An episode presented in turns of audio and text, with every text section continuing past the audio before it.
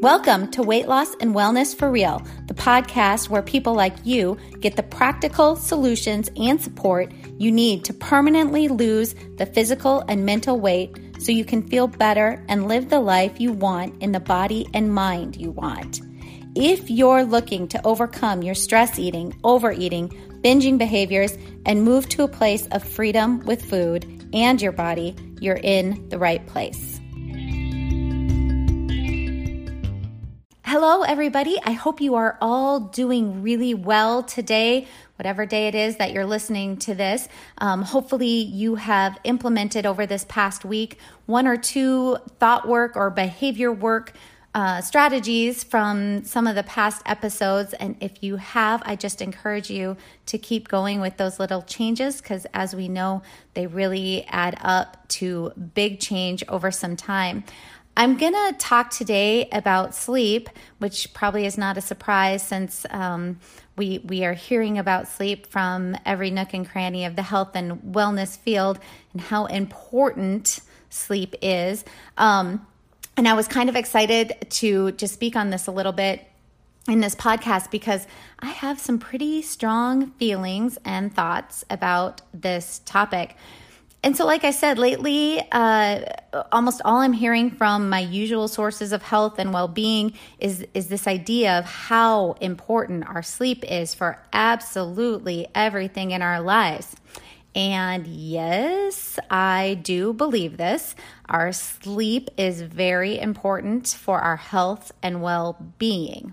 But, and here's the but the more you hear the message, you have to go get good sleep in order to be okay in life, many of us will become more anxious about sleep. And this will actually reduce your ability to sleep. So, I'm going to talk about how to take all this information about sleep and understand yes, it is very important. The research is true, all those things and be able to think a little bit differently about sleep so that you can actually get the sleep. So, if if you listen to this podcast or uh, you're a client of mine, you know I feel very strongly about when someone puts information out there about health and well being I want a solution along with that. I want the how discussed, you know. I so uh, often, you know, you'll find information sources you listen to and you know, they're telling you, well, you need to do this and you need to do this for your health and your well-being, but they do not talk about how to actually uh, get there, how to actually follow through on those behaviors, how to actually make those changes. So, giving me a blanket statement that some behavior is imperative to be healthy and live a fulfilled life, to me, comes off as a little ridiculous. You know, I want to hear how do we do it? Give us the practical strategies. Um, okay, so that's just my little rant. But I, I am trained in CBTI, which is cognitive behavioral therapy for insomnia, which is a protocol or a way a way of therapy that is research based to help clients alleviate insomnia and or get them into more and deeper sleep patterns. So it, it focuses on a really structured approach to practicing specific sleep hygiene practices, which I, I will also go over in this at the end. But the main idea with this is the key to helping people sleep better is shifting their idea of, I have to try hard to sleep, to allowing sleep to happen. So, again, the idea is shifting the idea for the individual of, I have to try hard to sleep, to allowing sleep to happen. You can kind of get the different energy feelings behind both of those sentences. I have to try hard to sleep. There's sort of this grasping, this straining, this struggle. Whereas if you are in a space of thinking and feeling, I'm allowing sleep to happen, there's a lot more reduction in anxiety. The, the feeling, the energy behind that statement is much more calm, reassuring, um, less stress. So, you know, I, I just want you to understand that how we think about sleep is actually what contributes more so to our sleeping patterns and if we're going to get good sleep. If I have a person who comes to me to help them with sleep and they wear a wearable to track sleep. So, you know what I'm talking about, like the Oura Ring or um, some of the Fitbits, I believe, do it. I think Garmin has one you can wear. Um, and they come in and they say, okay, my device is telling me I'm not getting good sleep. So they are always reminding themselves they're not getting good sleep. So, guess how they feel? They feel tired. They start to feel stressed before trying to go to sleep because they're concerned now that they're not getting good sleep. Um, they go throughout their day focused on how they're not getting good sleep um, or not getting deep sleep. And this sets up their brain to create feelings of anxiety. So remember, again, every episode I'm talking about thoughts, feelings, actions, thoughts, feelings, behaviors. We have a thought, creates a feeling. The feeling has a chemical cocktail attached to it, which is the sensation we feel in our body with a feeling. And then we are typically um, moved to behave from those feelings if we're not um, if we're not paying attention to that if we're not on purpose uh, behaving differently. So you can see how if someone gets into the thought pattern of sleep is so important um, or they're wearing a wearable that says they're not getting good sleep or not getting perfect sleep and their anxiety around sleep goes up and goes up and goes up then what happens is that person starts to really have feelings of all that anxiousness and and that actually is going to keep them awake. It's also longer. It's going to be tougher for them to fall asleep. And they're also not going to get as good a sleep um, as they could have so if you have a problem falling asleep staying asleep or getting into deep sleep first thing i recommend to clients who are experiencing this is to stop wearing your wearable. Stop tracking your sleep. Okay. It's, it's really important because if you start to feel anxious about sleep, you need to do everything to get rid of that anxious feeling. And that means hopping in to the thought cycle because our thoughts are what trigger our feelings. So stop wearing the wearable. And actually, um, typically within a day or two, these particular clients will report that they're sleeping better. Like they just take their wearable off, and that first night they'll report they slept way better. our thoughts play such a huge part in our sleep quality along with everything else in our life. And again, the the paradox here is the more you believe your sleep is the end all be all to your health and well-being, the more sleep will evade you. So, really taking away the wearables um, is, a, if you're wearing one to track sleep, is really a good first step in being able to sleep more. Now, I'm not saying if you're someone who's wearing a wearable to kind of get information on your sleep at first and um, or for another reason and you're sleeping fine like you know the the wearable device the information it gives the next morning does not um, trigger any negative thoughts or anxious thoughts about sleep, you're you're good to go. Um, but what I'm saying is, if you're wearing a wearable and you're having difficulties sleeping, uh, taking the wearable off is really important. You want to wake up starting to assess on your own how you feel um, instead of you know here's what can happen. You you wear that wearable you get the information the next morning. You you actually wake up before you get the information and you feel really good. You feel great. And you're like oh my gosh i think i you know i had a pretty decent night's sleep. I maybe woke up once or twice but i feel really good and rested. Your wearable then tells you you had a horrible night's sleep. You never got into deep sleep you know something like that. And all of a sudden you're like oh, maybe I am tired or maybe I don't feel well. And this is how our thoughts then really start to our, affect our entire day. So, those are just some things to consider. The biggest issue or idea here is that how we think and believe about our sleep creates the type of sleep we get or don't get. So, that's what we're going to do here. I'm going to go over some sleep hygiene strategies um, that you can start to implement immediately to improve your sleep. So, these are going to be behavioral strategies um, that I am going to go over, but I'm also going to teach you how to think about sleep in order to get deeper and better sleep. So, here's what happens when you listen to a podcast or read an article about the importance of sleep or And here's the biggie. Again, you use that device to track your sleep. You you take in a belief about sleep. And this belief then throws up thoughts in the brain that can create feelings. And remember, along with feelings, again, to repeat it, come sensations in your body from these feelings behavior comes about. So if we believe we must get eight to nine hours of uninterrupted sleep to be okay, uh, then when sleep doesn't come easily or you wake up in the middle of the night, you're going to feel lots of anxious feelings about sleeping, which actually creates the poor sleep quality. So, this is the chain of events. It makes sense that checking our thoughts about sleep is important to figure out any sleep issues starting to try on thoughts or sentences about sleep that are more things like, even when I think I'm not getting great, great sleep, I know that I'm fine. I will continue to function. Deep sleep eventually comes.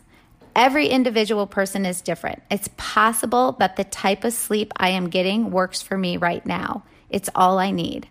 Remember, we are wanting to use thoughts that create a feeling of allowing sleep to happen and not, I need to try hard to sleep. Stop trying so hard and focus your attention and on purpose thinking thoughts like, I allow sleep to happen. My body knows what to do. I can trust it. I can allow it just to happen when it happens. When we think thoughts like this, um, you know, it act it releases the pressure and the anxiety around sleeping and creates a calm space where we can just allow it to happen whenever. And again, the paradox with this type of on purpose thinking comes more refreshing sleep. So, this is the foundation of getting better, deeper sleep. It's how you think about sleep. After you have this started, you can then focus on some behavioral sleep hygiene techniques. And there are many, but I'm going to give you just a few to get you started.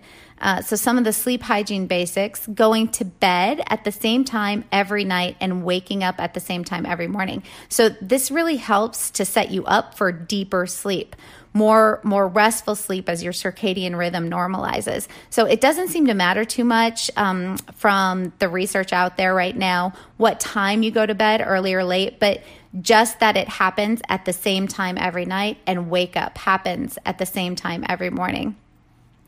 Um, another idea is a good evening wind down routine before you plan to go to bed. So, so kind of writing out, structuring out uh, a routine before bed can really be helpful to help you get good sleep. So, things like a bath or time to read some, you know, giving yourself time to read something easy. By the way, not something, um, you know, super, uh, what would I say, like um, violent or inner, it doesn't even, violent isn't the thing, but like energetic. So, not something that raises your emotions. So, reading something interesting, passive, maybe some good fiction, um, something like that, or watching something relaxing. Um, again, nothing that raises emotions too high. So, you know, I would not recommend listening to the news, um, no crime shows, no, um, you know, heavy mystery, um, things more like, well, ideas would be things more like travel shows or a comedy of some sort.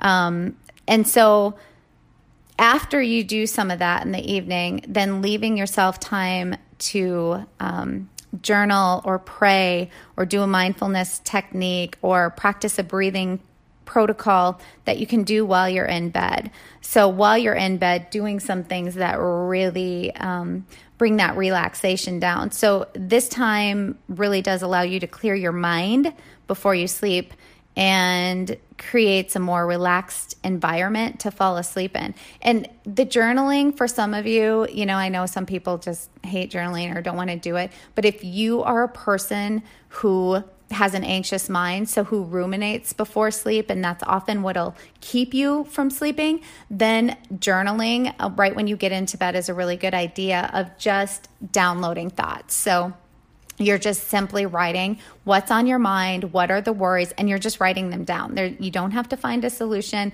There's nothing like that, but just writing them down. There's something that happens when we transfer our worries, our ruminating thoughts onto paper, especially through our handwriting.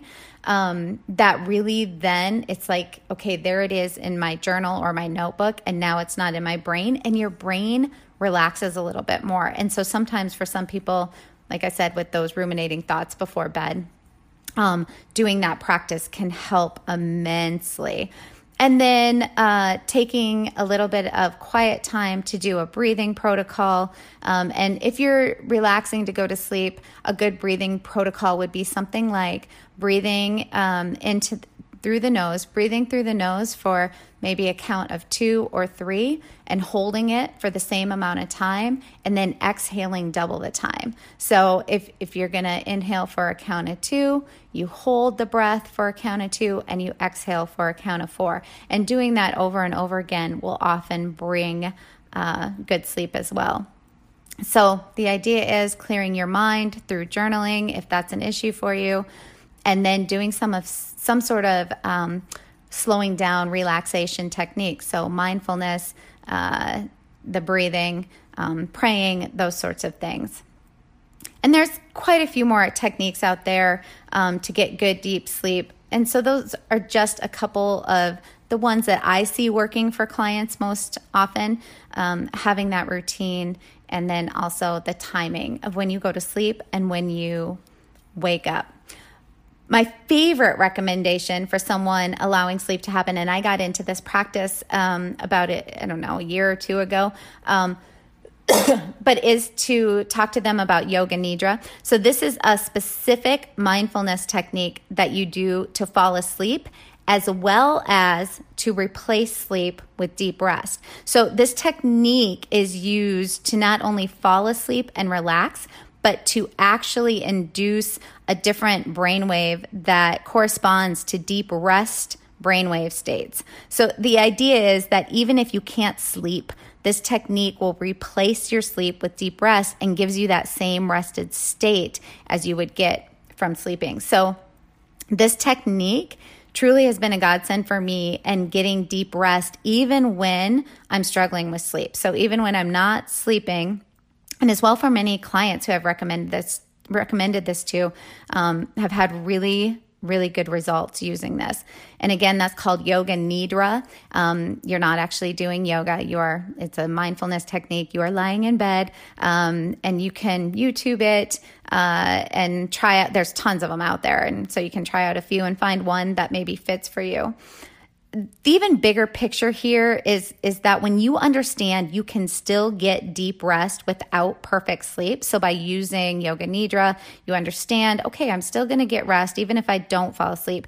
You sleep more because there is less anxiety around trying to get sleep because you know you can use a technique to bring you rest. So again the technique is great but more than that this allows you to shift away from your anxious thoughts about sleep Another thing to think about in regards to sleep is that everyone is individual with their sleep. And also to understand that your sleep patterns, um, how deep you sleep, all those things will shift with different life events, uh, different ages in your life, changing hormones. Um, definitely having uh, young children, having kids changes our sleep for a while. Our it's like just our bodies are designed to handle these shifts and changes with sleep. This means that your optimal sleep may be four hours of sleep, a wake up period, and then back to sleep. And knowing this is okay. Someone else's best sleep might be eight hour or six hours straight. Um, someone else might be nine hours straight. It's just important to really take this thought or belief in so anxious thoughts around sleep begin to dissipate so you can get more sleep. Okay, so to recap, if you struggle with sleep and you're wearing a wearable that tracks your sleep, stop wearing it immediately. Yes, sleep is very important for our mental, emotional, and physical health. And to get better, deeper, restorative sleep, you need to shift away from anxious thoughts about sleep and think on purpose thoughts about sleep that allow sleep to happen and stop trying hard to sleep. Once you have your thoughts about sleep in your control and, and you're practicing thinking them on purpose, then put in into practice some sleep hygiene behavioral strategies that are doable for you. So, again, when you do choose some sleep hygiene strategies, start small, make them very doable, and start doing them every day. If you're suffering with sleep issues and you feel you need more structured help to heal your sleep life, um, feel free to get in touch with me at my website, heatherheynen.com. I know this was a quickie, but hopefully it was to the point and gives you enough practical uh, thought strategies and behavior strategies to start to put into place if you're dealing with any kind of sleep issues. If you found anything useful from this, would you please um, either take a screenshot of it and post it to your social media and or share it with someone you think could benefit from it. And also, if you would subscribe to the podcast, I'd really appreciate it. You can head over to my social media for more resources. You can find me on Instagram at Heynen Counseling and Coaching. Again, name is spelled H E Y N E N. Once you're there, feel free to uh, message me or comment on a post with any questions you might have about all things weight loss, wellness, optimizing health, nutrition, thought work, etc. Um, I do include some of your questions throughout my podcast episodes. I also have a recipes only page on Instagram at Peak Protein Recipes. Peak is spelled P E A K.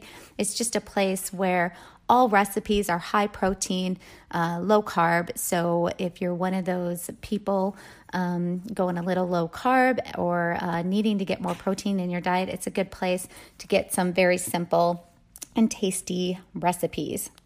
And if you keep listening right now, you're going to get a little bit more information on how my clients take a deeper dive on these topics with me through online programs and coaching. It's where you get the actual structured lessons, worksheets, journal prompts, support, and coaching behind all the information I'm putting out there. And thank you so much for listening. And I hope that you will put into practice some strategies, thought strategies, and behavior strategies uh, to get to your goals, whether that's losing weight, improving your health, but mostly just living the life you've been dreaming about in the body you've been dreaming about.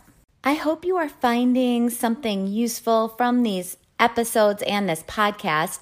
And if so, please share it with someone else in your life you feel it could benefit. This podcast is also now monetized. So if you really feel you are getting a lot from it and want to help keep it going, please go to the episode show notes. You can just scroll down from wherever you're listening. You'll see a description of the episode, and then you will see it says support this podcast. And then there's a link you can click on. You can click on that link, and that's where you can support the podcast. Even the smallest donation, like 99 cents, helps to keep me producing the podcast. And to those of you who have donated, I really, really appreciate the support. I really do appreciate all of you listening and sharing the space with me. Again, just very thankful for all of you. Did you know you can find a lot more help from me on my website? Go to heatherheynen.com. Heynen is spelled H E Y N E N and get in touch with questions on all things I offer, like online courses for overeating, weight loss, goal attainment, and also my coaching and counseling services.